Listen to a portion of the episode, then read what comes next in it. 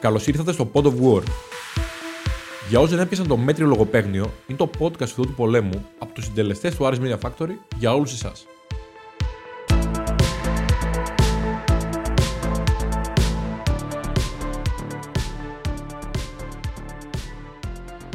Επιστρέφουμε σε ένα ακόμα επεισόδιο Pod of War. Καλησπέρα ή καλημέρα, ανάλογα με το τι ώρα το βλέπετε. Αρχικά, πριν ξεκινήσουμε και μπούμε στο κυρίως θέμα του επεισοδίου, και χωρίς να γνωρίζω πότε θα μπει αυτό το επεισόδιο, γιατί ο άνθρωπος εδώ πέρα, ο Μιχάλης που μοντάρει, τα κάνει όλα όπως το βολεύουν, θέλω να τον εγκαλέσω για ένα επεισόδιο το οποίο δεν ήμουν παρόν, με τον Αλέξανδρο τον Καντόνα. Σαν γνωστό τροκτικό που είναι ο Μιχάλης, εκμεταλλεύτηκε την ευκαιρία του, προσπάθησε να πριονίσει άλλη μια φορά την καρέκλα μου και να σπηλώσει το όνομά μου. Οπότε περιμένω δημόσια απολογία. Δεν έχω κάτι να απολογηθώ. Σε κάθε ευκαιρία που θα βρίσκω θα σου ταχώνω, να είσαι παρόν. Σε είπε κανείς να λείπεις. Άλλη μια φορά πύρινος λόγος. Φοβερός. Ο κόσμος ο οποίος πάτησε κλικ νιώθει δικαιωμένος. Ο Μιχάλης θα είπε, τα βρόντιξε, ήταν ξεκάθαρος. Προχωράμε. Γιατί κανένας δεν ε, πάτησε αυτό το κλικ, το, το link για να δει οικογενειακέ ιστορίες. Λοιπόν, να καλωσορίσουμε τον καλεσμένο μας, ο οποίος είναι ένα προσωπικό μου που λένε, δεν το είπα πριν, το λέω τώρα, εδώ πέρα στον αέρα, το Χριστό του Ταπούτο. Καλησπέρα, Χριστό. Προσωπικό που λένε καλησπέρα. Στην, στην τωρινή θέση ή στην προηγούμενη; Και στις δύο. και στις δύο. Αλλά ειδικά στην προηγούμενη είχα αυτό το δουδαλικά πιτσιρίκος, γιατί τότε ήμουν σχολείο, πριν έρθει στην ομάδα. Πόσα Και χρόνια αφού σου ήρθες- ρίχνω; Πόσα χρόνια; Ε, 41 δεν είσαι; Σχεδόν. Ωραία. Μου ρίχνεις 12. Άρα όταν έπαιζα ήσουν οριακά και στη τελειώσει σχολείο. Και πήγαινα προς το τέλος σχολείου. Δηλαδή, όταν ήρθες στην ομάδα, έκατσες και έναν χρόνο αφού είχα τελειώσει σχολείο εγώ. Μμμ. Παρ' όλα αυτά, προσωπικό που λένε, γιατί εντάξει, ήξερα ότι είσαι Άρης και αυτό κέρδιζε. Μου άρεσε σαν παίχτης, αν και δεν δηλώνω μπασκετικός από την άποψη ότι ξέρω μπάσκετ. Βλέπω μπάσκετ. Έτσι προσπαθώ να το. Πολλοί βλέπουν, λίγοι ξέρουν. Αυτό, αυτό. Οπότε δεν μου αρέσει να λέω Και εξυπνάδες. πολλοί νομίζουν ότι ξέρουν. Αλήθειες. Οπότε σε καλωσορίζουμε και σε ευχαριστούμε πάρα πολύ που Εγώ ήρθες. ευχαριστώ, παιδιά, να είστε καλά. Αρχικά δεν θα πούμε κάποια παραπάνω πράγματα για σένα όσον αφορά το, τον παίχτη Ταπούτου, γιατί νομίζω ότι εντάξει, ε, είμαστε παιδάκια αυτή τη στιγμή για να κάνουμε ανάλυση. Αλλά θέλω να σου κάνω μια ερώτηση που την είχα πάντα πορεία. Ξεκινάς την καριέρα σου 12 χρόνια περίπου πριν έρθει στον Άρη. Σωστά. Ναι, την επαγγελματική μου καριέρα την ξεκίνησα το 99, είναι 12 σεζόν πριν ε, έρθω στον Άρη. Ναι. Ακριβώς. Και αργείς δηλαδή 12 χρόνια να έρθεις στην ομάδα της καρδιάς σου. Θεωρείς αργείς. Περνάνε 12 χρόνια. Να έρθει στην ομάδα της καρδιάς σου. Θεωρείς ότι άργησε αυτό, αυτό θέλεις να, να γίνει πιο νωρίς; Το φλερτ ξεκίνησε από το 96-97, όταν ακόμα ήμουνα, έπαιζα παιδικό στον Αχιλέα Αντρέα Είχε έρθει ο Άρης, βασικά έρθει, είχε έρθει και ο Άρης και ο Πάο και ο Ρακλής, όλες οι ομάδες Θεσσαλονίκης για να με πάρουν από, την, από τον Αχιλέα. Για κάποιο λόγο ο Αχιλέας δεν με έδινε σε καμία από τις τρεις ομάδες. Και τελικά κατέληξε μετά από ένα-δύο χρόνια να πάω στην Αθήνα στη Νέα Ρίσ. Αλλά ναι, θεωρώ ότι ε, ο, ερχοσμ, ο ερχομός μου μάλλον στην ομάδα άργησε και ο υπεύθυνος δεν ήμουν εγώ. Η- Τη δικιά μου την επιθυμία την εξέφρασα την πρώτη στιγμή, από πολύ νωρίς. Ε, σε σημείο να πιέζω κι εγώ ίδιος κάποιες χρονιές να έρθω. Αλλά ποτέ δεν φτάσαμε σε σημείο τόσο ώστε όλο αυτό να έρθει σε συμφωνία. Και, και το ξαναλέω, δεν ήμουν υπεύθυνος εγώ. Ξέρεις τι είναι αυτό, είναι, νο- νομίζω είναι η ιστορία της ζωής μας σαν Άρη. Δηλαδή, πάντα υπεύθυνος δεν είναι ο αθλητής ή ο προπονητής. Πάντα, τις περισσότερες φορές. Δηλαδή, πάντα, ο Άρης είναι μια ομάδα που αρέσκεται να βγάζει τα, τα μάτια του μόνος του. Δηλαδή, ένα δικό του παιδί που μπορεί να το φέρει την ώρα που πρέπει να το φέρει ή την ώρα που θέλει το παιδί να έρθει, η ομάδα θα βρει έναν τρόπο να μην το κάνει, να μην το πετύχει. Ή αν, ή αν όχι η ομάδα, κάποιος άλλο Κοίτα, συνεργάζεται με θα, την σου- ομάδα. θα σου πω, για- εκεί- ειδικά εκείνες τις χρονιές που ήταν να έρθω, δηλαδή μιλάμε για το 6, το 7, το 8, εκείνες τις χρονιές δηλαδή, ε, θεωρώ, μπορεί να ακουστεί και εγωιστικό, αλλά και αυτό είναι το πιστεύω μου, ότι ο Άρης πάντα έπαιρνε στη δικιά μου τη θέση κάτι το οποίο το θεωρώ εγώ προσωπικά κατώτερο της δικιάς μου της αξίας. Δηλαδή και πα- πάντα εγώ, ας πούμε, όταν συζητούσα με την ομάδα, έλεγα ότι εγώ σας λέω ότι θέλω να έρθω. Πείτε μου με ποιον τρόπο μπορεί να γίνει αυτό; Ποτέ δεν έπαιρνα ξεκάθαρη απάντηση. Δηλαδή, θέλουμε να έρθεις με αυτό το συμβόλαιο, με αυτά τα λεφτά, με αυτή τη συμφωνία. Με... Δηλαδή, έλεγα ναι, ναι, ναι, ναι, ναι, ναι, στο ναι, ναι, ναι, μέναμε πάντα. Οκ. Εγώ το, το εξέβαλα την πρώτη στιγμή. Θέλω να έρθω στην ομάδα, θέλω να έρθω στον Άρη οπωσδήποτε. Και αν έβλεπα, ρε παιδί μου, ότι η ομάδα αυτές τις χρονιές έπαιρνε κάτι καλύτερο από μένα, θα έλεγα εντάξει, οκ, πήραν κάτι καλύτερο από μένα, οπότε πάω πάσο. Αλλά πάντα έπαιρναν τουλάχιστον κάτι ισάξιο με μένα ή- και υποδιέστερο. Οπότε όλο αυτό δεν μπορούσα να το εξηγήσω λογικά. Αυτές ήταν και ευρωλυγκά της χρονιάς. Νομίζω ότι θα ήταν. ε, Η, η μία σίγουρα ήταν Ευρω- Ευρωλίγκα, η μία ήταν πριν και η μία ήταν μετά. Κάτι τέτοιο. Αλλά ήταν μια κομβική καμπή στην ιστορία της ομάδας τότε γιατί χάσαμε και την Ευρωλίγα την επόμενη χρονιά από το Μαρούσι. Σωστά, καλά, δεν θυμάμαι. Θα είχαμε παίξει στο Ναι. μικρό τελικό. Ναι, Οπότε ήταν, ε, θα πηγαίνουμε τρίτη φορά σε ρί. ναι. Σε κάθε περίπτωση, φτάνει το πλήρωμα του χρόνου και πετυχαίνεις, να το πω έτσι λίγο ομά, το πιο υγρό όνειρο ενός οπαδού. Να παίξεις για το μάτι της καρδιάς σου. Ναι, θεωρώ ότι όταν κάποιος νίζεται, είναι επαγγελματίας αθλητής, μπάσκετ, ποδόσφαιρο, οτιδήποτε. Κυρίως αυτά τα δύο γιατί είναι και τα πιο. Το πιο δημοφιλή. Ναι, όταν φορές τη φανέλα, σαν επαγγελματία φανέλα της αγαπημένης ομάδας, νομίζω ότι είναι το απόλυτο. Είναι το, το υπέρτατο. Δηλαδή είναι- δεν μπορώ να σου περιγράψω με λόγια αυτή τη στιγμή ε, πώς ένιωσα την πρώτη στιγμή που ήρθα στην την πρώτη μας προπόνηση. Μπήκαμε στα ποδητήρια, μου είπε ο, ο Γιάννης Νικητάκη, ο φροντιστής μας, ότι Χρήστο θα κάτσεις εδώ. Αυτά είναι τα πράγματά σου, αυτά είναι τα ρούχα σου, αυτά είναι ντύ σου, έχουμε προπόνηση. Δεν μπορώ να σου το περιγράψω με λόγια. Το βλέ- Ναι, Βλέ- Βλέπω να τριχιάζεις. Ξέρεις τι είναι, Ναι. είναι, είναι μαγικό γιατί κυριολεκτικά, αν το παλέ μέσα 5.500 κόσμος σε ένα παιχνίδι, 5.500 άνθρωποι έχουν φανταστεί να παίζουν στο παρκέ. Και ανήκει στην Σίγουρα, κατηγορία ναι. των ελάχιστων που μπορούν να το έχουν κάνει στη ζωή τους. Και- Και φοβερό. Και δυστυχώς εκείνες τι δύο χρονιές που έπαιξα εγώ, το γήπεδο δεν είχε τόσο πολύ κόσμο. Δηλαδή, δεν γινόταν αυτό που γινόταν φέτος. Θεωρώ ότι αν εκείνες τι χρονιές που έπαιζα, είχαμε αυτό το, αυτή την εικόνα που έχουμε φέτος, δηλαδή το 4,5-5 μήνυμου σε κάθε μάτς, νομίζω ότι η απόδοσή μου θα ήταν ένα 23% πάνω σε αυτό που έπαιξα αυτές τις δύο χρονιές. Μελετημένος. Ε, νομίζω ότι είναι η απόλυτη. Δεν ξέρω ποια λέξη θα χρησιμοποιήσω για να σου περιγράψω το συνέστημα του να μπαίνει ένας αθλητής να παίζει σε ένα γήπεδο το οποίο έχει 5.500 παρανοϊκούς να ουριάζουν και να σε υποστηρίζουν και αυτό που εισπράττεις να μπαίνει κατευθείαν μέσα σου να, σε, να σου χτυπάει την καρδιά γιατί και εσύ είσαι ένα κομμάτι από. Είσαι και εσύ. Δεν είναι 5.500 τρελή, είναι 5.500 και ένας Και τρελός ένας. γιατί είσαι και εσύ ένα κομμάτι από αυτούς. Ξέρεις τι είχα πάντα απορία σε αυτές τις περιπτώσεις. Σκεφτόμουν ένας αθλητής, ο οποίος είναι ξεκάθαρα ο παδός μιας ομάδας. Δεν το ξέρει ο κόσμος, αυτό εννοώ. Έχει την πίεση από τον κόσμο άμεσα ή έμεσα ότι είναι ο άμεσος απεσταλμένος του μέσα στο παρκέ, μέσα στα αποδητήρια. Δηλαδή, σε μία ήττα ή σε μια δύσκολη περίοδο του περνάει ο κόσμος αυτή την πίεση στην έξτρα. Κοίτα, πολλές φορές ενώ τα- τα δύο χρόνια που ήμουν παίχτης, πολλοί κόσμος είτε με έπιανε έξω, είτε μου στέλνε μηνύματα και μου έλεγε Ρε εσύ, Χρήστο, τι θα γίνει, κάν τους κάτι, πες τους κάτι, ξύπνα τους, εσύ ξέρεις, εσύ το βλέπεις αλλιώς. εσύ, εσύ είναι, νιώθεις. είναι, ναι, εσύ νιώθεις, είναι, είναι μια έξτρα πίεση κι αυτό. Γιατί ουσιαστικά είσαι εντός εισαγωγικών είσαι ο εκπρόσωπός τους μέσα στα αποδητήρια που προσπαθείς να βρεις μια λύση κυρίως σε στραβή. Αυτό. Νιώθεις μια έξτρα πίεση σε όλο αυτό. Εγώ, εγώ πάντα αυτό προσπαθώ να σκεφτώ και λέω ρε φίλε πρέπει να είναι δύο φορές πιο βαρύ το φορτίο κυριολεκτικά. Δηλαδή έχεις τον ταλκά το δικό σου και σαν παίκτης και σαν οπαδός εντός και εκτός εισαγωγικών. Έχεις και ένα τρίτο φορτίο που έρχεται από τον κόσμο ότι εσύ πρέπει να το λύσεις. Θα σου πω ένα, ένα, ένα παράδειγμα, θα σου πω τώρα. Όταν παίξαμε την πρώτη χρονιά το τέταρτο μάτς εδώ με τον Μπάουκ, που με νίκη εξασφαλίσαμε την έξοδο στην Ευρωλίγα και τελικά χάσαμε.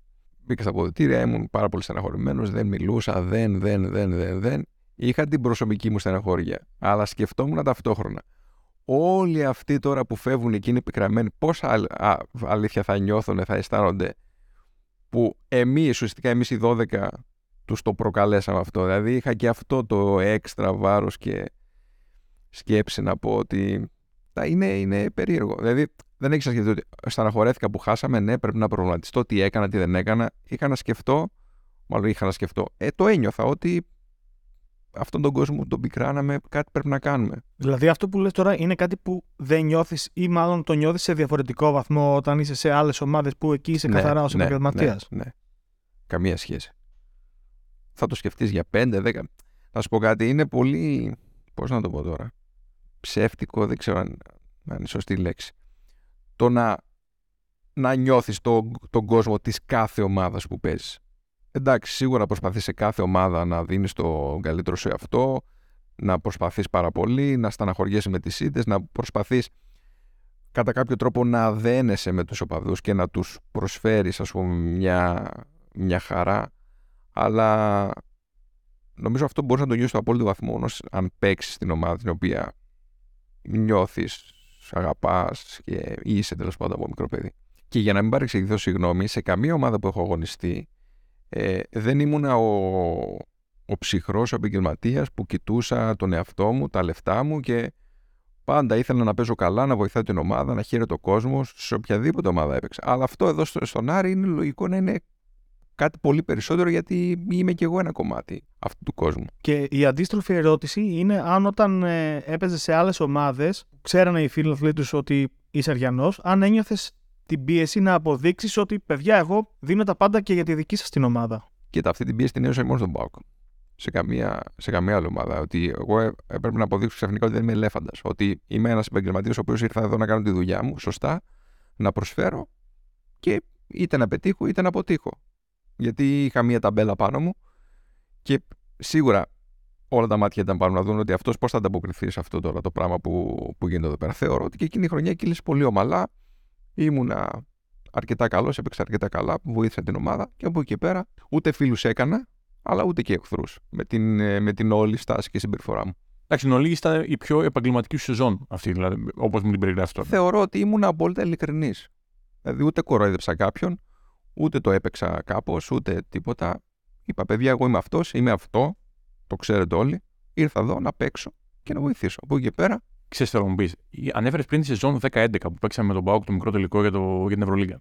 Θεωρώ, στα δικά μου μάτια, όπως έβλεπα τότε εγώ, ότι ήταν η τελευταία μπασκετική σεζόν της Θεσσαλονίκης όπου ο κόσμος είχε πραγματικό ενδιαφέρον. Δηλαδή και τα πέντε παιχνίδια, γιατί νομίζω είχε φτάσει στο πέμπτο τελικό στην Bill Edge, Ναι. και αν τα πέντε παιχνίδια είχαν τόσο ενδιαφέρον. Δηλαδή, έβλεπα νομίζω και γεμάτες καφετέρες, τα ραδιόφωνα μιλούσαν για αυτά τα παιχνίδια. Είχαν, είχε ο κόσμος στη Θεσσαλονίκη το ενδιαφέρον. Συμφωνείς με αυτό; Ήταν η τελευταία χρονιά που το συγκεκριμένο παιχνίδι ε, έδινε κάτι, είχε ένα στόχο.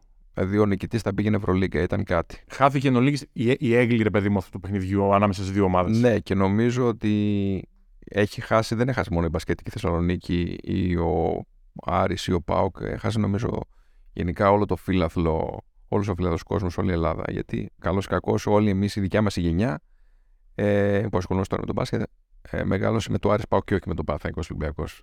Τώρα τελευταία, όχι τώρα τελευταία, τελευταία 10-15 χρόνια άλλαξαν τα πράγματα. Και είναι και ένα παιχνίδι το οποίο δεν ασχολείται μόνο η, και τα παλιά, τα παλιά χρόνια κυρίως λέω, μόνο η μπασκετική η Ελλάδα, αλλά ήταν ένα παιχνίδι το οποίο κέντρισε το ενδιαφέρον ε, όλης της φιλάθλης Ευρώπης. Δηλαδή, το Άρης Πάουκ ήταν ε, ένα κλασικό μπασκετικό ντέρμπι, ε, όχι μόνο της Ελλάδας, αλλά και της Ευρώπης. Εντάξει, είναι ένα παιχνίδι που στα δικά μου μάτια, και όπως περιγράφεις και εσύ αυτό στην ουσία λες, είναι ένα παιχνίδι που το έχει ανάγκη το ελληνικό μπάσκετ. Νομίζω ότι όπως και ο ένας έχουν στην ουσία ανάγκη τον άλλον για να είναι ισχυρή αυτό ο ανταγωνισμός, νομίζω ότι τους στρέφει τα κατά ψέματα.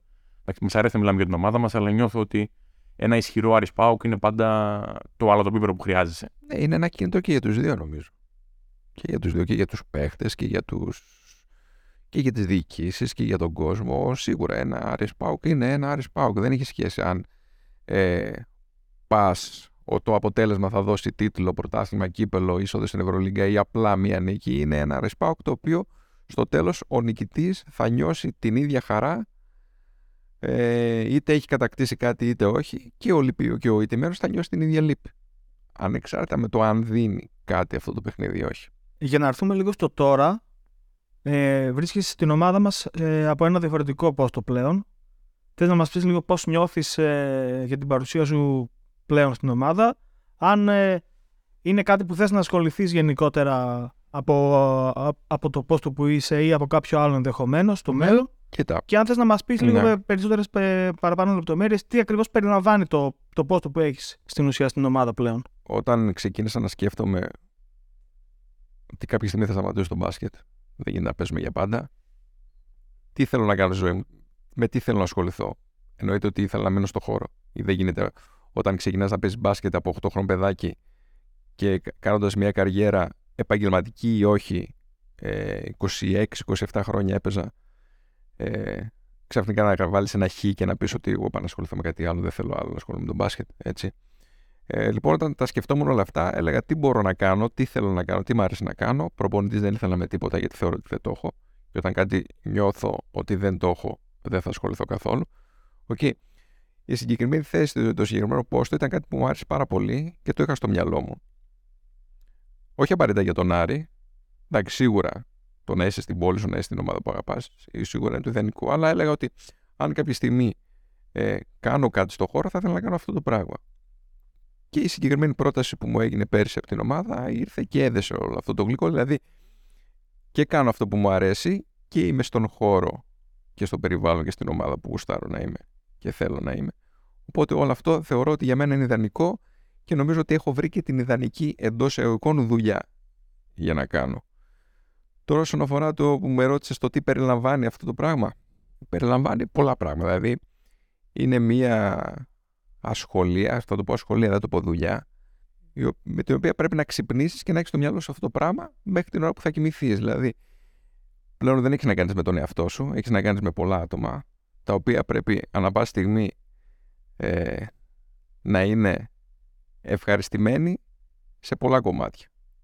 Στο κομμάτι το, το οικονομικό κυρίως, okay, ε, πρέπει να είναι να διαμορφώσει σωστά τις συνθήκες που θα μείνουν, το πώς θα είναι στο γήπεδο, το πώς θα είναι στο σπίτι τους, το πώς θα είναι έξω, το αν το σπίτι τους είναι ok, το αν το αμάξι τους είναι ok, το αν το φαγητό τους είναι ok, το αν χρειάζονται κάτι. Το, δηλαδή, ανά πάση στιγμή μπορεί το τηλέφωνο μου να χτυπήσει να έρθει ένα μήνυμα 5 ώρα, 12 ώρα το βράδυ, 1 ώρα το βράδυ και να μου πει ο χ παίκτης ότι Χρήστο, έχω αυτό το πρόβλημα. Τι θα κάνουμε τώρα; Εγώ είμαι αυτός που θα τρέξω ή θα πρέπει να πάρω τηλέφωνο ή θα πρέπει να προσπαθήσω τέλος πάντων να δώσω λύση. Φυσικά σε συνεννόηση και σε συνεργασία με, το, με τον προπονητή, με τη διοίκηση.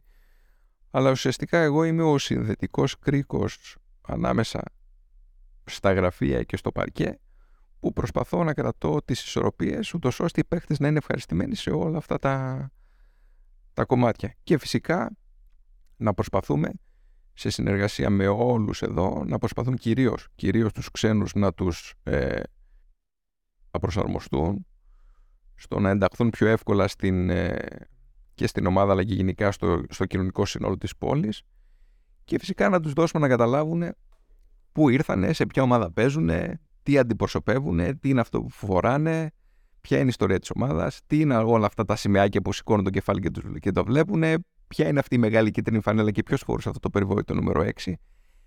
Ε, Τέλος πάντων, όλα αυτά πρέπει να γίνουν σωστά, ούτως ώστε η χρονιά να κυλήσει ομαλά και να είναι όλοι ευχαριστημένοι. Θα επανέλθουμε για τους ξένους, γιατί η αλήθεια είναι ότι τουλάχιστον τα τελευταία δύο χρόνια έχουν γίνει και πολύ εύστοχες επιλογές και όπως έχει αποδειχτεί και στο παρκέ. Κάτι άλλο που θα ήθελα να ρωτήσω είναι αν ε, λόγω της θέσης που έχεις πλέον, αν δημιουργούνται και προσωπικές σχέσεις μεταξύ των παιχτών ή των μελών ε, του staff, ή αν εσύ το διαχειρίζεσαι προσπαθώντας να κρατήσεις κάποιες ισορροπίες; Όχι, ίσα ίσα που το επιδιώκω να, να υπάρχουν και προσωπικές σχέσεις, γιατί ε, αν ο άλλος δεν νιώσει οικία και αν δεν σε νιώσει κοντά του, δεν μπορεί να σου ανοιχτεί.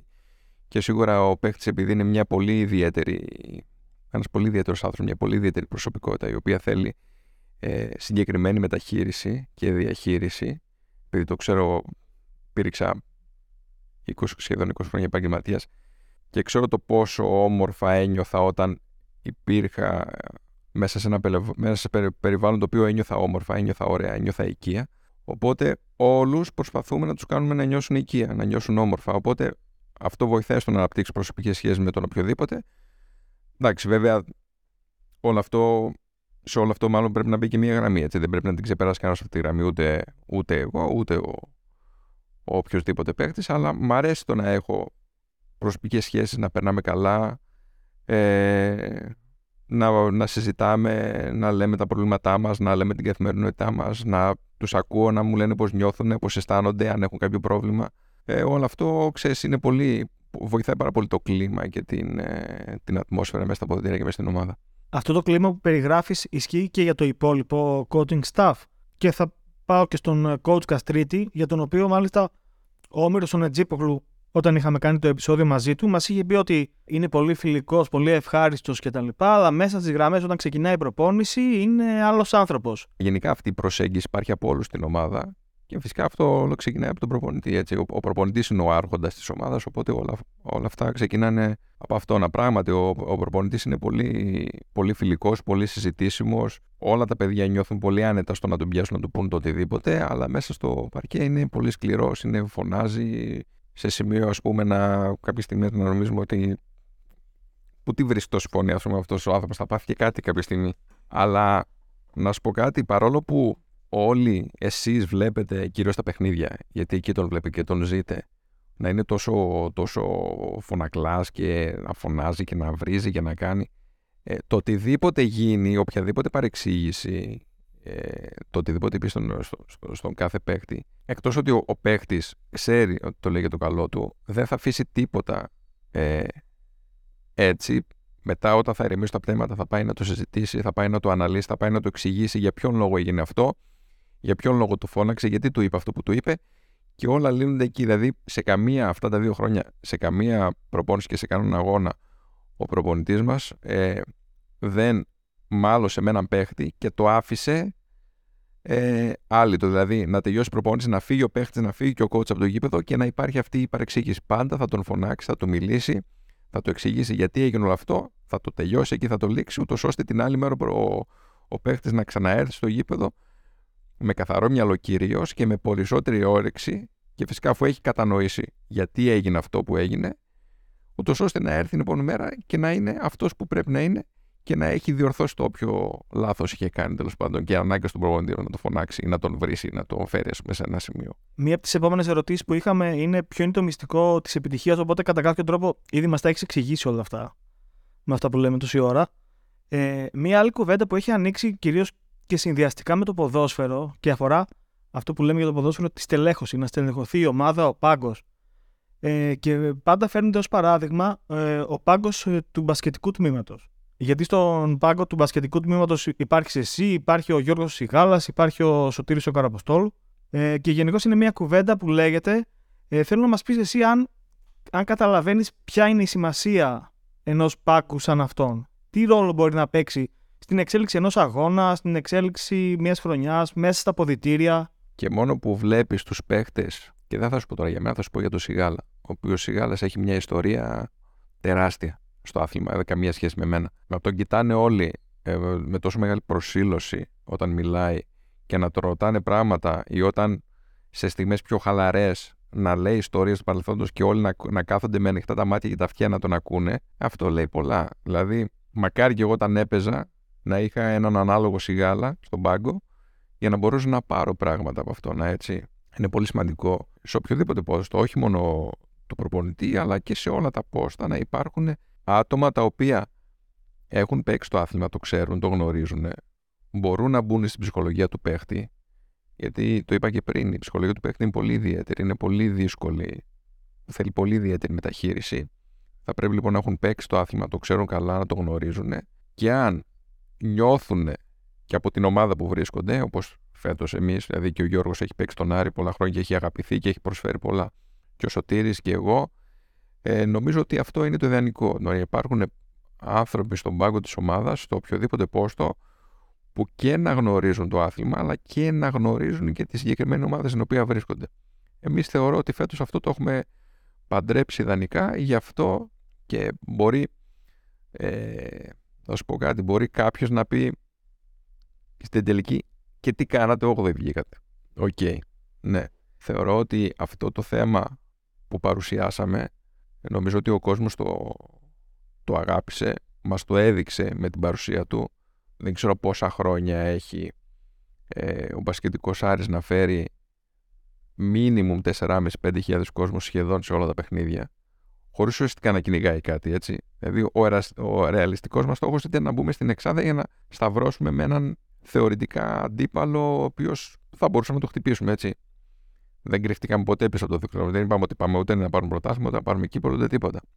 Οπότε το μυστικό της φετινής μας εντός εγωγικών επιτυχίας, και δεν εννοώ επιτυχία το ότι τερματίσαμε στην 8η θέση, επιτυχία θεωρώ ότι η ομάδα ε, έβγαλε προς τα έξω μία υγεία, ε, αγαπήθηκε από τον κόσμο, την αγκάιωσε ο κόσμος, ε, έγινε μια τρομερή προσπάθεια από τη διοίκηση για να μπορέσει η ψαλίδα του χρόνου να, να αρχίσει να κλείνει σιγά σιγά και να μην μας πνίγουν όλα αυτά, να μας πνίγουν όλες αυτές οι αμαρτίες του παρελθόντων. Του παρελθόντος, οπότε θεωρώ ότι στη φετινή χρονιά εγώ προσωπικά θα βάλω θετικό πρόσημο και ας τερματίσουμε στην, ε, τελικά στην 8η θέση. Ξέρετε τι γίνεται; Τα τελευταία δύο χρόνια το κλίμα που επικρατεί στην ομάδα και αυτό που βγάζει στον κόσμο της, ασχέτως ότι δεν διεκδικεί τίτλους, εντάξει, ο Πασχετικό Άρη, ο στόχος του πραγματικός από άποψη φανέλας είναι αυτός. Βγάζει ένα κλίμα που ο κόσμος το αγκαλιάζει, το θέλει, είναι εκεί. Δεν έχουμε πετύχει το στόχο του να έχουμε 4.500 άτομα στο γήπεδο, μήνυμο όπως είπες, τυχαία.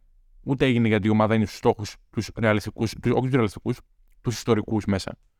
Είναι γιατί βλέπει αυτή τη σύνδεση των παικτών με τη διοίκηση, με τον πάγκο, όλο αυτό το καλό κλίμα που δημιουργείται, το οποίο σίγουρα το ένα σκέλος έρχεται από τους ανθρώπους που είναι στο staff, που είστε εσείς, από τη διοίκηση, αλλά υπάρχει ένα δεύτερο σκέλος που είναι οι παίκτες.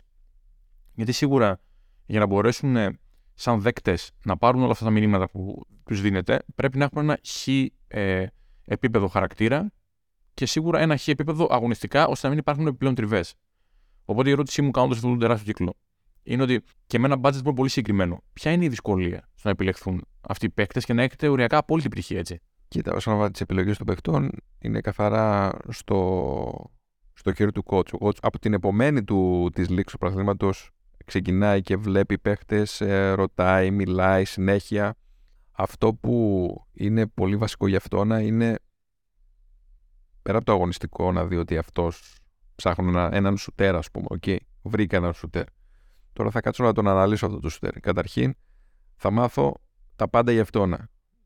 Πώς μεγάλωσε, πώς έζησε, ποιο είναι το κοινωνικός του περίγυρος, ε, πώς ήταν μικρός, τι, πώς είναι η οικογένειά του. Όλα αυτά τα παίρνει, τα αναλύει ε, για να καταλήξει στην επιλογή του Χ, Νότε ή του Ψ, Κέλλη για να πει ότι εγώ αυτόν, αυτόν τελικά τον παίχτη είναι καλός παίχτης, θα τον φέρω. Πρέπει και τα γύρω-γύρω του να είναι έτσι όπως τα θέλει ο προμονητή μας. Οπότε είναι πολύ δύσκολη και πολύ χρονοβόρα και πολύ.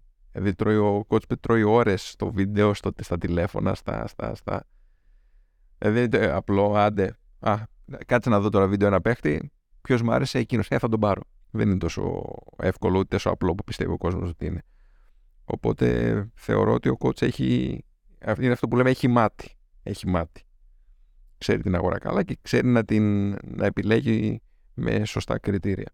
Από εκεί πέρα όταν θα έρθει ο αθλητής εδώ, όλοι οι υπόλοιποι προσπαθούμε να τον εντάξουμε, όπως είπα πριν, στο, στην ομάδα, να τον κάνουμε να νιώσει όμορφα, να νιώσει οικία, γιατί είναι παίχτες, οι Αμερικάνοι που φέρνουμε και πέρσι και φέτος, είναι μικρή σε ηλικία. Οι περισσότεροι δεν είχαν φύγει ποτέ από τη χώρα τους. Οπότε ξαφνικά έρχονται στην Ελλάδα μόνοι τους 22 χρόνων, 23 χρόνων, 24 χρόνων να παίξουν μπάσκετ. Και όλοι εμείς έχουμε απαιτήσει να παίξει. Οπότε όταν απαιτείς κάποιος να παίξει, πρέπει να του διαμορφώσεις λίγο και τις συνθήκες το να, το να παίξει. Έχουν πολύ μεγάλη υπομονή, έχουν πολύ μεγάλη κατανόηση. Γιατί καλός κακός είναι παιδιά, έτσι. Τώρα 22 χρονών ο άλλος είναι παιδί. Δηλαδή μέχρι προχθές ε, σηκωνόταν και του ετοιμάζει η μαμά το πρωινό, ας πούμε. Αλλά ναι, αυτό είναι η ομορφιά του αθλήματος, η ομορφιά της δουλειάς μας.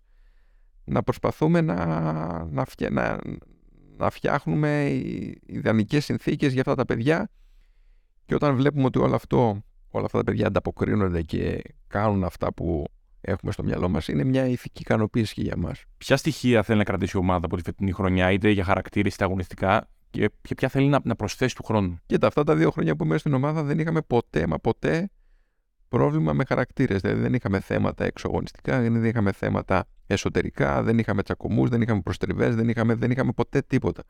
Οπότε θεωρώ στο κομμάτι χαρακτήρα ε, έχουμε πέσει μέσα σε όλες τις περιπτώσεις. Τώρα αγωνιστικά είναι το τι θέλει ο προπονητής να κάνει, το τι ομάδα θέλει να φτιάξει και το τι χαρακτήρα θα έχει, θέλει να φτιάξει.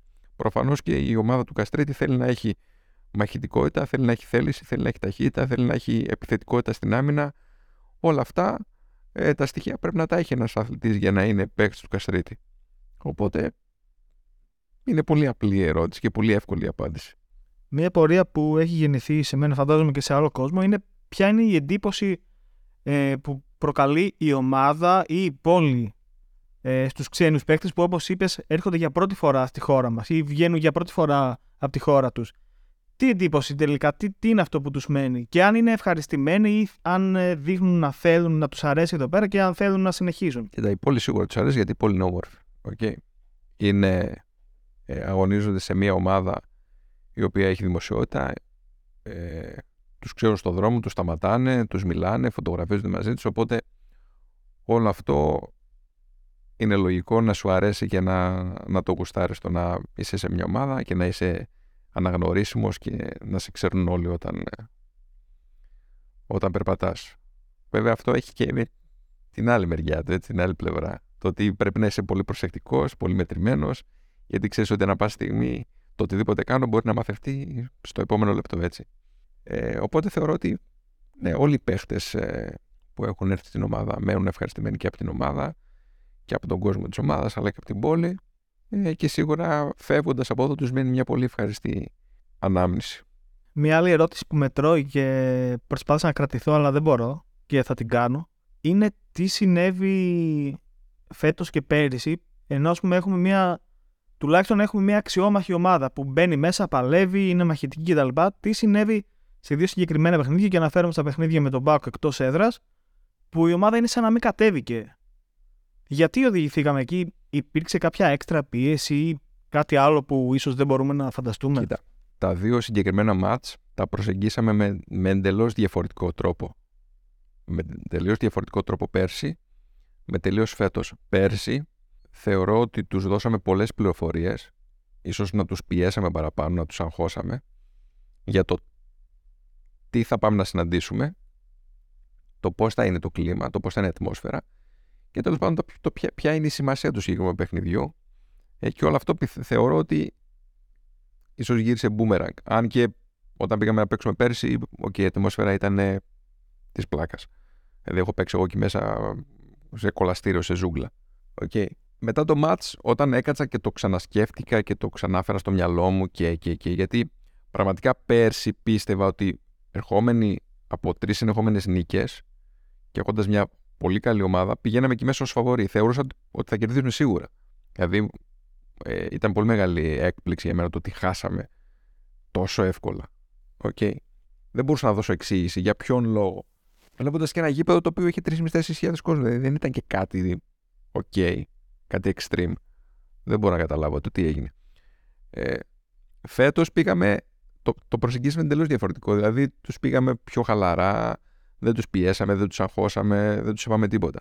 Δεν μπορώ να σου πω λεπτομέρειες για εκείνο το μάτς, γιατί δυστυχώς εγώ έλειπα. Είχα κορονοϊό, ήμουν σπίτι, δεν το έζησα εκείνο το μάτς, οπότε δεν μπορώ να σου πω λεπτομέρειες για το τι έγινε εκεί, πώς προετοιμαστήκαμε, πώς ένιωσαν, τι είδαν όταν βγήκαν έξω. Δεν μπορώ να σου το πω ακριβώς. Κοίτα, το τι φταίει αν σου μιλήσω σαν παίχτης, εμένα μου άρεσε πάρα πολύ το να πηγαίνω σε ένα μάτς, σε ένα γήπεδο το οποίο ήταν γεμάτο κόσμος, φωνές, βρυσίδια, αυτά. Εμένα μου άρεσε πάρα πολύ. Δεν επηρεαζόμουν ποτέ. Δηλαδή έχω παίξει στην Πηλαία με 8.000 κόσμο να με βρίζουν, να με φτύνουν, να, να, να. Και όλο αυτό εμένα μου δίνει έξτρα, έξτρα. Μ' άρεσε πολύ. Δηλαδή, έχω πάει το πρώτο μου παιχνίδι, το πρώτο μου άρεσε πάω στην Πηλαία σαν παίχτη του Άρη, ήταν και κλεισμένον και πήγα full ξενερωμένος. Ενώ όλοι λέγανε μια χαρά, σούπερ, θα πάμε εκεί πέρα, ζάχαρη θα περάσουμε, δεν θα είναι κανένας. Εγώ ήμουν ξενερωμένο. Εμένα μου αρέσει. Δηλαδή, έχω παίξει και, και ΑΕΚ Ολυμπιακός Ντέρμπι με γεμάτο σεφ, με γεμάτο κορυδαλό και τελικούς. Και... Μ' άρεσε αυτό. Δηλαδή, μου δίνει, πώς να το πω, άλλους τους επηρεάζει. Θεωρώ ότι είναι θέμα χαρακτήρα, είναι θέμα ιδιοσυγκρασία, είναι θέμα το πόσο δυνατός είσαι εδώ και ενώ στο μυαλό, εδώ, ενώ στην καρδιά και κάπου αλλού το οποίο κατάλαβες τι εννοώ, αλλά δεν μπορώ να το πω. Ε, Καλώς κακό δεν το έχουν όλοι. Okay. Και δεν μπορείς να, να τους το περάσεις αυτό, να τους το βάλεις. Δεν γίνεται. Δηλαδή, άμα κάποιος είναι. Άμα κάποιος είναι χέστη, είναι χέστη, δεν τον κάνεις τώρα. Πώς θα, πώς θα τον φτιάξεις, θα του πεις. Δηλαδή, όσο και να τον προετοιμάσεις, όσο και να τον πείσεις ότι ρε μεγάλε δεν είναι κάτι όλο αυτό, δεν θα σε φάνε. Μπες μέσα και παίξε, μην ακούς, μην βλέπεις. Κάνε αυτό που θες. Ε, θα επηρεαστεί, οκ. Οπότε θεωρώ ότι ό,τι και να τους πούμε εμείς, ό,τι και να τους κάνουμε, είτε να τους φορτώσουμε με πίεση, άγχος και πληροφορίες, είτε τους αφήσουμε χαλαρούς, όταν θα μπει μέσα οποιοσδήποτε εκεί πέρα, και το, το εκεί πέρα είναι το, το, το, οτιδήποτε. Δηλαδή, μπορεί ένας παίχτης μας του χρόνου να πάει στον Μπάουκ και να έρθει μέσα στο παλέ, να το δει γεμάτο και να κλατάρει. δεν έχει σχέση με τις ομάδες, okay? Είναι θέμα το πώς το παίρνει ο καθένας. Οπότε, ό,τι και να του πω εγώ, ο Σιγάλας, ο Καστρίτης, οτιδήποτε, Ακόμα και ο ένας φίλαθλος να έρθει και να του πει πριν το μάτς θα τους κάνεις, θα τους ράνει. Άμα δεν είναι δυνατός μέσα του και αν δεν είναι έτοιμος, δεν θα το κάνει ποτέ. Απλά εμείς προσπαθούμε γενικά να και να ετοιμάσουμε την ομάδα, αλλά και να την προστατεύσουμε, ούτως ώστε να μπει μέσα να παίξει. Και του χρόνου, το ίδιο θα κάνουμε και του χρόνου και τον άλλο χρόνο και το κάθε παιχνίδι που έρχεται. Αλλά το λέω και πάλι, είναι θέμα του κάθε χαρακτήρα. Εντάξει, θα μου πεις ξαφνικά τι πάθανε και χάσαν 30 πόντου, ας πούμε. Α πούμε ότι αυτό το ένα κακό παιχνίδι το κάναμε εκεί, έτυχε να το κάνουμε εκεί. Μπορεί του χρόνου να το κάνουμε, ξέρω εγώ, στο... στην καρδίτσα. Να το κάνουμε στο. Δεν ξέρω και εγώ πού. Τι να πω.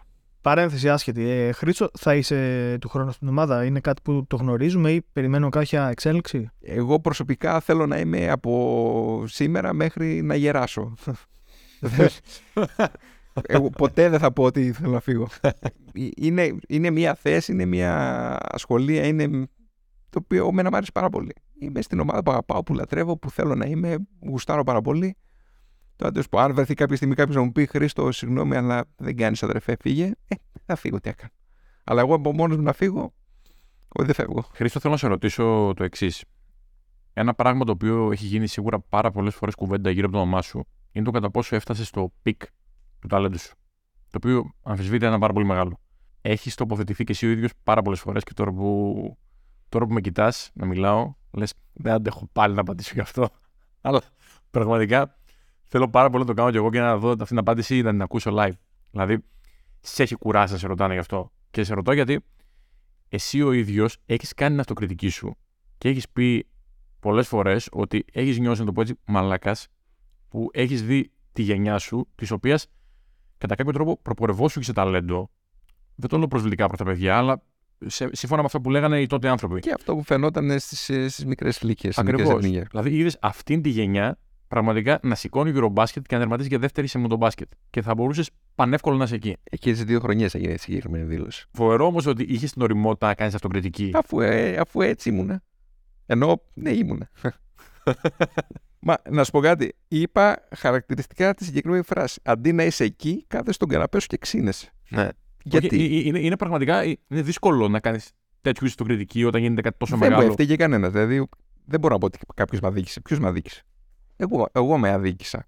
Αν είχα το, την οριμότητα και τη θέληση, γιατί προφανώς δεν την είχα, θα ήμουν εκεί. Πες ότι πήγαινες τώρα πίσω, βρίσκω έναν τρόπο σε πάω πίσω. Τι, τι θα αλλάξει; Κοίτα, καταρχήν θα έπρεπε να αλλάξω το μυαλό μου, αλλά δεν ξέρω κατά πόσο θα μπορούσα στα 22 μου να τα αλλάξω. Τώρα που είμαι 40, μπορώ να πω ότι αν ήμουν τώρα 22 θα έκανα διαφορετικά πράγματα, αλλά δεν ξέρω αν ξαναγινόμουν 22, αν θα μπορούσα να το κάνω. Σίγουρα αυτό που θα μπορούσα να κάνω και θα έπρεπε να κάνω είναι να δουλέψω παραπάνω. Είχα επαναπαυτεί σε αυτό που μου χάρισε ο Θεός, το ταλέντο μου δηλαδή.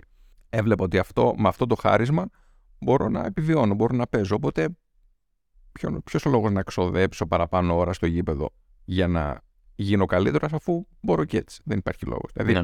δεν έβλεπα μακριά, έβλεπα κοντά πάντα. OK, okay, και αυτό μου στοίχισε. Οπότε, γι' αυτό κάποια στιγμή αυτό άρχισε να πηγαίνει πίσω. Οι υπόλοιποι είναι λογικό, παρόλο που είχαν λιγότερο από μένα να πηγαίνουν μπροστά. Κάποια στιγμή με πέρασαν και εγώ άρχισα να τους βλέπω μακριά. Και κάποια στιγμή τους έχασα, δεν τους έβλεπα. Ξέρεις πού τους έβλεπα. Ναι. Τηλεόραση. Τηλεόραση. Και εγώ καθόμουν, είπαμε στο διάβολο και ξυνόμουν. Εκείνα, ξέρεις, εκείνες τις δύο, τις, με τις δύο επιτυχίες της εθνικής, χάρηκα απίστευτα και ταυτόχρονα στεναχωρέθηκα για απίστευτα. Δηλαδή, έλεγα. Σε προσωπικό επίπεδο, ναι. καθαρά, ναι. Λέω τώρα τέλος πάντων να μην τα ξαναλέμε. Κοίταξε, δεν χρειάζεται. Ναι, απλά είναι, είναι φοβερό ότι είναι πολύ σκληρό εντός και εκτός εισαγωγικών να κάνεις ε, σε πραγματικό χρόνο συνειδητοποίηση. Κοίτα, σίγουρα φταίνε και άλλα πράγματα, έτσι. Δηλαδή. Τέλος πάντων, μην τα σκαλίζουμε τώρα. Τώρα να σου πω ιστορίες πριν 20 χρόνια και 22. Ναι, εντάξει, δεν, δεν, δεν χρειάζεται. Απλά, απλά ξέρετε, μου έδωσες έμμεσα την απάντηση ότι κυριολεκτικά έχεις συζητήσει τόσες πολλές φορές για αυτό που λες τώρα πλέον έχουν περάσει 20 χρόνια, δεν υπάρχει λόγος. Νομίζω, να... να σου πω κάτι, νομίζω ότι δεν περνάει μία μέρα, μία μέρα, που να μην σκεφτώ έστω και για δευτερόλεπτα το τι έγινε πριν 20 χρόνια, ας πούμε. Ναι. Και πάντα λέω ότι εντάξει, OK, okay, ρε παιδί μου, ίσως για μένα να ήταν αυτό το γραμμένο Ίσως αυτό, αυτό που έγινε να έπρεπε να γίνει και αυτή τη στιγμή να είμαι αυτός που είμαι. Δηλαδή να είμαι εδώ, να ανήκω στην οικογένεια του Σιτουάρη, να έχω φτιάξει μια οικογένεια, να έχω τα παιδιά μου, να είμαι... Ίσως να έπρεπε να γίνουν όλα αυτά για να καταλήξω εδώ που είμαι. Ίσως να ήταν τελείως διαφορετικά τα πράγματα, αλλά να μην ήμουν και αυτός που είμαι τώρα αυτή τη στιγμή. Okay, οπότε τα δέχομαι έτσι πως είναι. Αλλά Ναι, οκ, το ότι έκανα πολλά, έκανα πολλά. Πάντως είναι πολύ σημαντικό και πολύ ειλικρινές που μετά από τόσα χρόνια παραδέχεσαι ο ίδιος τα δικά σου λάθη, γιατί πολλοί σε αντίστοιχες περιπτώσεις ε, τα φορτώνουν είτε στην τύχη, είτε σε άλλους, ή σε κάποιον που τους αδίκησε. Είτε... Εμείς προκαλούμε την τύχη μας. Ποια τύχη, δεν υπάρχει τύχη. Εγώ θα την προκαλέσω την τύχη μου. Οπότε είσαι συνειδητοποιημένος κατά κάποιο. 100%. Ναι. Να σου πω κάτι, ακόμα και ας πούμε ότι κάποιος ή κάποιοι έπαιξαν ένα ρόλο στο δικό μου μέλλον ή δεν μου έδωσαν ας πούμε κάποιες σωστές συμβουλές ή δεν, ε, δεν χειρίστηκαν κάποια θέματα σωστά όσον αφορά τον εαυτό μου και την καριέρα μου ε, η δικιά μου επιλογή ήταν, εγώ τους διάλεξα. Οπότε ουσιαστικά πάλι δικό μου είναι το φταίξιμο. Τώρα θα μου πεις ναι ρε μεγάλε, OK, okay, αλλά ήσουν 18, 19, 20 Πού να ξέρεις, πώς να ξέρεις. Ναι, OK, okay, εντάξει. Είναι δύσκολο. Αλλά στο τέλος, ο σημειωμένος ποιος βγαίνει εγώ, οπότε. Αν θες να περάσουμε και στις ερωτήσεις που μας έχει στείλει ο κόσμος για σένα, σε όσες δεν έχουμε αναφερθεί ήδη, τέλος πάντων. Λοιπόν, ο φίλος Άλκης μας ρωτάει αν υπάρχουν πιθανότητες να μείνουν παίχτες όπως ο Νότε, ο Goodwin και ο Μήτρου-Λονγκ. Τώρα δεν είναι ο Χρήστος ο αρμόδιος να απαντήσει, αλλά το Χρήστο έχουμε μπροστά μας. Το Χρήστο ρωτάμε. Ναι, θεωρώ πως υπάρχουν. Σίγουρα θα γίνουν συζητήσει με παίχτες οι οποίοι οι οποίοι και αυτοί αλλά και εμείς μείναμε ευχαριστημένοι από την παρουσία τους στην ομάδα, σίγουρα. Αλλά πρέπει να μιλήσει ο προπονητής, πρέπει να μιλήσει η διοίκηση. Είναι πολλά τα οποία πρέπει να γίνουν για να, για να μείνει ένας παίκτης στην ομάδα. Ένας άλλος φίλος, ο Γιάννης, μας ρωτάει αν ήσουν με το Μίλωνα και το Χαϊδάρι. Στις κερκίδες, φαντάζομαι. Με το Μίλωνα έπαιζα. Έπαιζα στην Έρης τότε. Και νομίζω ότι εκείνη τη χρονιά με την Έρης ήρθαμε και τον κερδίσαμε τον Άρη στο Παλέντεσφόρ. Οπότε το βάλα και εγώ το λιθαράκι μου. και είχα παίξει, και είχα παίξει καλά. Έδωσε μια απάντηση σε αυτούς που λέγανε ναι, ναι, θα δούμε Χρήστο. Ε, με το Χαϊδάρι ήμουνα με ακουστικά. Όχι. Δεν ήμουνα ούτε παρόν ούτε τηλεόραση, ήμουνα με ακουστικά. Το θυμάμαι χαρακτηριστικά αυτό δηλαδή. Ήσουνα με την Μπόκα όμως. Θυμάμαι, έχω τη φωτογραφία σου και λίγο καιρό μετά πήγες στον Μπάουκ. Ναι, με, την Μπόκα, με την Μπόκα ήμουνα, ναι. Εγώ έχω την εντύπωση πάντως ότι τον έβλεπα στο γήπεδο ακόμα και όταν ήταν παίκτης του Πάουκ ή τέλος πάντων όταν έπαιζε αλλού. Εγώ τον έβλεπα. Στον Πάουκ, όχι. Όχι. Όχι, όχι. Ε, εντάξει, δεν προκαλούμε για την τύχη μας. Όταν ήμουνα, ας πούμε, στον τελικό του στο Καφτατζόγλιο, μόλις είχε, μόλις τελειώσει, είχε τελειώσει η χρονιά από την ΑΕΚ και είχα και άλλο χρόνο συμβόλαιο. Δεν έπεσε ότι τελείωσε από την ΑΕΚ, έφυγα από την ΑΕΚ και ψάχνω ομάδα. Είχα και άλλο χρόνο συμβόλαιο. Δηλαδή τον Αύγουστο ξανά πήγαινα στην ΑΕΚ, αλλά πήγα κανονικά. Φόρησα την, την μπλουζίτσα μου και πήγα κανονικά καφτατζόγλιο. Τώρα, το τι πιστεύει για την επόμενη σεζόν ή το budget που θα διατεθεί για την επόμενη χρονιά, νομίζω έχουν και οι στόχοι για το πρωτάθλημα του χρόνου και στην Ευρώπη. Κατά κάποιο τρόπο τα έχουν συζητήσει, αν θες λίγο. Εντάξει, τώρα δεν μπορώ, δεν μπορώ να πω συγκεκριμένα ούτε για budget, ούτε για στόχους, ούτε για τίποτα. Σίγουρα η επιθυμία της ομάδας είναι να παίξει Ευρώπη. Θέλουμε και το budget να ανεβάσουμε και καλύτερη ομάδα να κάνουμε. Ε, αλλά σίγουρα δεν θέλουμε να ξεφύγουμε από το πλάνο που έχουμε αυτό το ότι η ομάδα πρέπει να εξηγιανθεί, πρέπει να αρχίσει να, ε, να διώχνει τα προβλήματα από πάνω της, ούτως ώστε κάποια στιγμή, το οποίο θεωρώ ότι αυτό το κάποια στιγμή θα έρθει πολύ σύντομα, να είναι καθαρή για να μπορέσουμε να φτιάξουμε ομάδα και ακριβή και ανταγωνιστική, η οποία θα, θα έχει στόχους όντως μεγάλες διακρίσεις και όχι απλά να πλασαρίζεται σε εξάδες και να διεκδικεί εξόδους στην Ευρώπη και τα σχετικά. Ένας ε, παίχτης της ομάδας εν ενεργεία ρωτάει τι καφέ πίνεις. Ξέρω ποιος είναι αυτός ο παίχτη. Και τον έχω στείλει πολλές φορές να μου πάρει καφέ. Και μου λέει τι όλο αυτό θα πω. Ποιος είναι; Ο Όμηρο. ναι, αλλά τι καφέ κάνει. Φέρε το εσπρέσο γλυκό με μαύρη ζάχαρη καφέ είναι με βαπορέ. Εντάξει, συντάσσομαι με όμηρο. Εγώ απλά θα έλεγα ένα φέρε εσπρέσο γλυκό με μαύρη και θα το έλεγα εκεί. Του είχα πει, του λέω θα στο στείλω, να το έχεις γραμμένο στο κινητό να το λες ή να το δείχνεις. Πάντως προσωπικά, αν με ρωτούσαν ποιος είναι ο καφές που πίνει ο Χρήστος Ταπούντος, που το βλέπει με στο γήπεδο να παίζει έτσι. Σκέτο πικρό. Σκέτο ελληνικό, με ταϊλίκι πολύ. Πενταπλή δόση. Ε, πάντως γενικά, για να σχολιάσω αυτό που είπες, και όταν έπαιζα αλλά και τώρα, αυτό που είμαι στο γήπεδο, είμαι εντελώς διαφορετικό έξω από το γήπεδο. Δηλαδή, αυτός που με, ένας, κάποιος που με γνωρίζει θα, θα πει ότι είσαι άλλος. Άλλος φεύγεις από το σπίτι και άλλος μπαίνεις μες στο γήπεδο. Τελείως διαφορετικός. Λοιπόν, κάποιες ερωτήσεις που σηκώνουν λίγο παραπάνω κουβέντα, ίσως και κάποιες πιο σοβαρές. Η μία είναι γιατί δεν πήρατε την ομάδα να φύγετε στην Πηλαία με το σύνδεσμα για τον Άλκη; Βασικά, είπες ότι δεν ήσουν στο συγκεκριμένο παιχνίδι. Κοίτα, εγώ προσωπικά σε εκείνο το συγκεκριμένο μάτσα, αν ήμουνα και εγώ αυτό το πράγμα, θα στενόμουν μπροστά στη γραμματεία μέχρι να γίνει κάτι. Τώρα αυτό το κάτι τι θα ήταν, θα το διακόπτανε, θα σταματούσανε, θα με παίρνανε σηκωτό, θα με διώχνανε. Δεν ξέρω. Την ομάδα εγώ δεν μπορώ να πάρω απόφαση να την πάρω να φύγουμε γιατί δεν είναι η δικιά μου η θέση αυτή. Αλλά το ότι θα πήγαινα εκεί για να σταματήσω όλο αυτό, φυσικά θα πήγαινα με το πιο, πιο, πιο κόστος υπήρχε. Εννοείται. Επόμενη ερώτηση. Αν παρακολουθείς τον ποδοσφαιρικό Άρη και ποια είναι η γνώμη σου για τη φετινή χρονιά; Αν τον παρακολουθώ, φυσικά τον παρακολουθώ. Και τηλεόραση και πάω χρόνια πολλά. Δηλαδή τις χρονιές που σταμάτησα, κανονικά πήγαινα με διαρκεία στο ποδόσφαιρο. Ε, ποια είναι η άποψή μου, ε; Είναι η πρώτη χρονιά που φεύγω τις περισσότερες φορές όχι στεναχωρημένος από το αποτέλεσμα, αλλά εκνευρισμένος από την, από την εικόνα.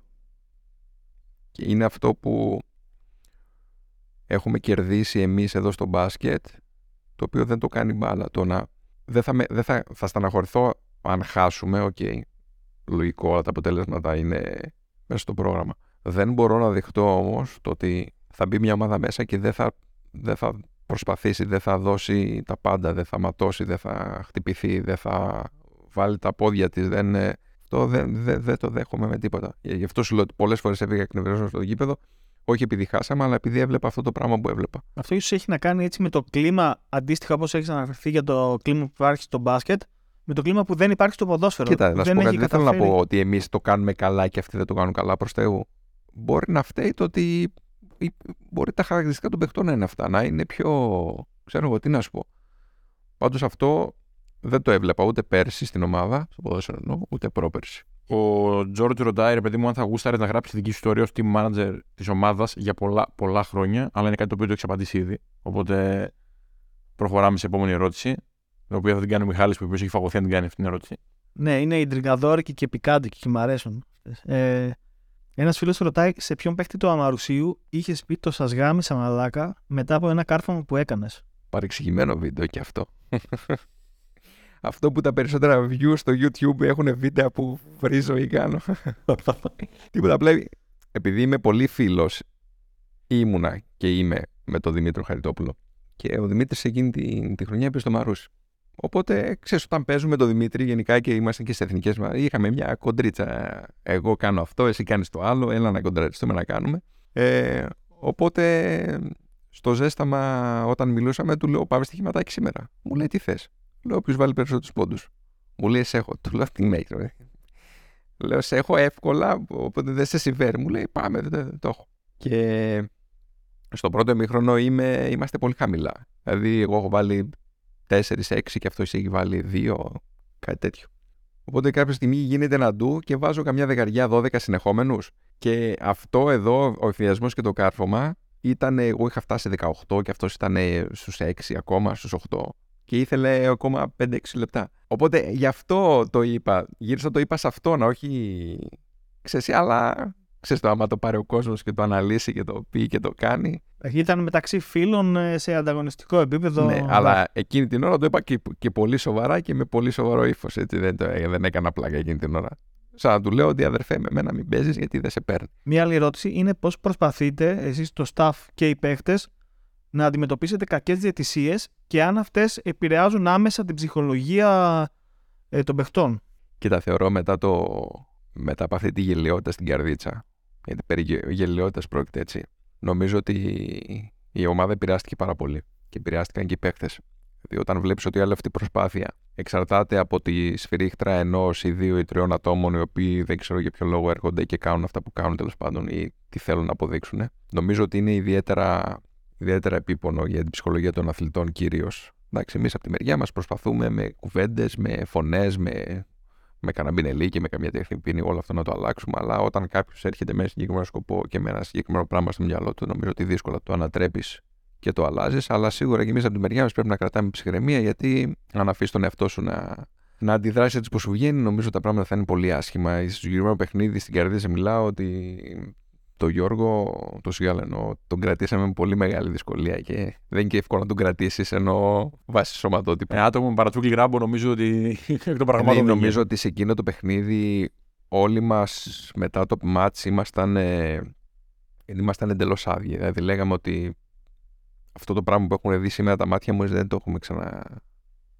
Δεν το έχουμε ξαναδεί. Και ως προς το πώς προσπαθείτε να αντιμετωπίσετε τέτοιες καταστάσεις. Εγώ, για παράδειγμα, πολλές φορές στα παιχνίδια στο παλέ έχω δει ότι στην αρχή, πριν ξεκινήσει κάποιο παιχνίδι, ότι επικρατεί μια ηρεμία, ένας σεβασμός, μια ευγένεια προς τους διαιτητές. Σε όλους. Όλοι πα να τους χαιρετήσει, να τους μιλήσει, να τους χαιρετήσει, να τους Ναι. πεις τέλος πάντων αυτό που θα Απ' τους την πεις. άλλη, έχ- υπάρχει ένα συγκεκριμένο Είναι- βίντεο, για παράδειγμα, συγ- συγγνώμη που σε διακόπτω, που στην εξέλιξη ενός αγώνα υπάρχει ένα σφύριγμα από κάποια διετή, δεν θα αναφέρω, και έχω δει, ας πούμε, να πηγαίνει στον Σιγάλα, που κάτι έλεγε ο άνθρωπος και λέει: Εσύ μη μιλάς, κάτσε κάτω. Αυτό το πράγμα, όσο και δίκιο να νομίζεις ότι έχεις Κοίτα. σαν διαιτητής, το να μιλάς έτσι σε έναν άνθρωπο που είναι αυτός που είναι, όποιος και να είναι, κάτι, για εμένα, σαν παρατηρητή, κάτι μου, κάτι μου Είναι- δείχνει. Είναι, είναι ο λόγος που είχα μαλώσει άσχημα πέρσι με ένα διαιτητή. Το ότι ήρθε στον πάγκο μας και μίλησε με πολύ απαξιωτικό ύφος.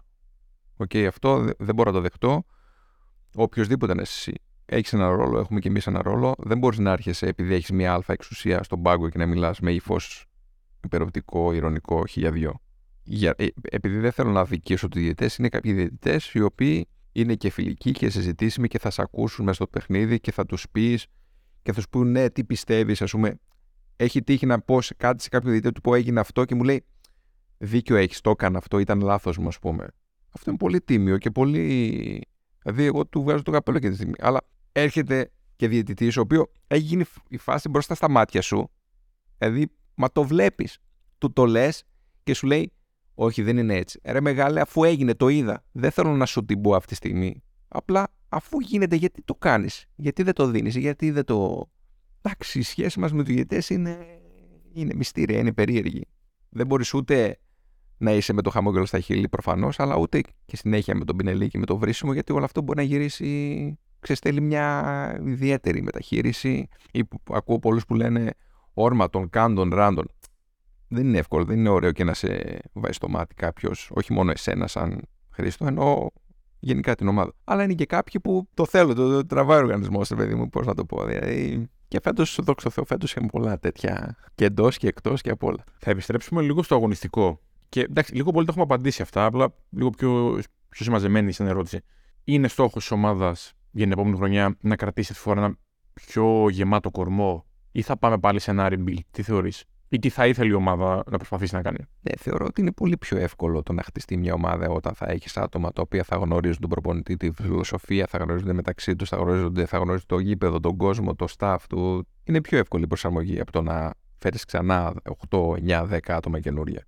Αυτό θα εξαρτηθεί από τα θέλω του προπονητή, από τα θέλω της διοίκησης, από τα θέλω των ίδιων των παιχτών. Είναι πολλά. Αλλά για μένα θεωρώ ότι είναι πάρα πολύ καλό το να ξεκινούσε τον Αύγουστο τη χρονιά έχοντας 3, 4, 5, 6 παίχτες από τη φετινή χρονιά οι οποίοι και θα θέλουν να μείνουν στην ομάδα, θα θέλουν να προσφέρουν, αλλά και θα την γνωρίζουν καλά και θα είναι πιο έτοιμοι στο να προσαρμοστούν σε όλο αυτό που θέλουμε να φτιάξουμε. Εσύ μέσα στη χρονιά λειτουργείς ίσως στο πίσω μέρος του μυαλού σου έχοντας αυτό ότι θέλω να προσπαθήσω να κάνω αυτόν τον άνθρωπο να νιώσει ωραία εδώ και να του περάσω το να μείνει; Ναι, σίγουρα σε όλους. Ειδικά στους ξένους, οι οποίοι είπα και πριν ότι είναι παιδιά νεαρά, δεν έχουν φύγει ποτέ από το σπίτι τους, δεν έχουν φύγει ποτέ από τη χώρα τους. Οπότε ε, το να νιώσουν οικία, το να νιώσουν όμορφα και να θέλουν να ξαναεπιστρέψουν και στη χώρα και στην ομάδα, ή σίγουρα είναι, ένα... είναι κάτι το οποίο προσπαθούμε κάθε μέρα να το, να το χτίσουμε και να το φτιάξουμε. Νομίζω έχουμε απαντήσει τα περισσότερα. Τώρα υπάρχουν και άλλες ερωτήσεις που έχουν απαντηθεί κατά τη διάρκεια της όλης κουβέντας. Ένα σχόλιο που έχει πάρει το μάτι μου και τώρα δεν μπορώ να το βρω. Υπήρξε κάποιο σκηνικό με τον Δημήτρη Διαμαντίδη στο παρελθόν; Ναι, την, το 2011 όταν έπαιζε εδώ.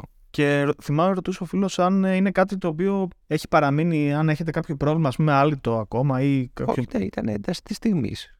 Απλά ένιωσα εκείνη τη στιγμή ότι έπρεπε να υπερασπιστώ το συμπέκτη μου και μπήκα μπροστά και αυτό. Υγιέ μπρόκ Λούκα εκτός φάσης και μπήκα μπροστά για να τον υπερασπιστώ και του είχα πει ότι εδώ μέσα αυτά που κάνεις άρα δεν θα τα κάνεις αδερφέ, γιατί είμαστε εμείς εδώ και η μαγεία σου δεν περνάει. Αυτό.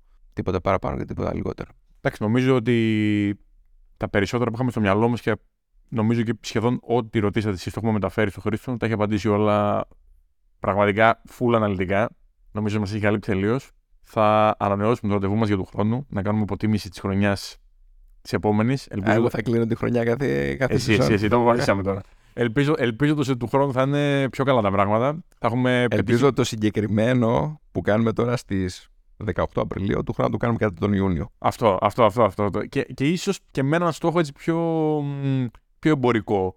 Ναι, γιατί όχι. Μια επιτυχία πιο εμπορική. Γιατί όχι. Να ευχηθούμε. Όπως προσπαθείς να πεις του παίκτες να μείνουν, θέλω να προσπαθήσεις να πεις και τον coach Καστρίτη να, να έρθει σε ένα επεισόδιο να, να κάνουμε μαζί του. Δύσκολα μου βάζει τώρα. Ναι, γιατί από όσο ξέρω δεν πολύ θέλει την έκθεση. Ε, δεν σε του αρέσει. μέσα. Δεν, ε, Εντάξει. Πάντως, σίγουρο είναι ότι αυτή τη στιγμή βγάλαμε και μία είδηση με τον καλό ότι του χρόνου θα κάνουμε πάλι αποφώνηση χρονιάς εδώ πέρα οι τρεις μας. Ελπίζω ότι θα είναι τον Ιούνιο. τον Ιούνιο. Με, μα- με μαγιό και δίχαλη Μιτσούκο. λίγο, λίγο πριν πάμε για μπάνιο. Με ένα πολύ πιο σημαντικό στόχο τουλάχιστον. Κοίτα, για να έχουμε τελειώσει Ιούνιο, παρά πει ότι έχουμε πετύχει κάτι Αυτό, πολύ μεγάλο. αυτό, Οπότε, αυτό, αυτό, αυτό, αυτό. αυτό και μόνο αρκεί. Χρήστο, σε ευχαριστούμε πάρα Εγώ πολύ. ευχαριστώ να είστε καλά, παιδιά. Ευχαριστούμε και εσάς που μας ακούσατε. Ανανεώνουμε το ραντεβού μας για την επόμενη εβδομάδα.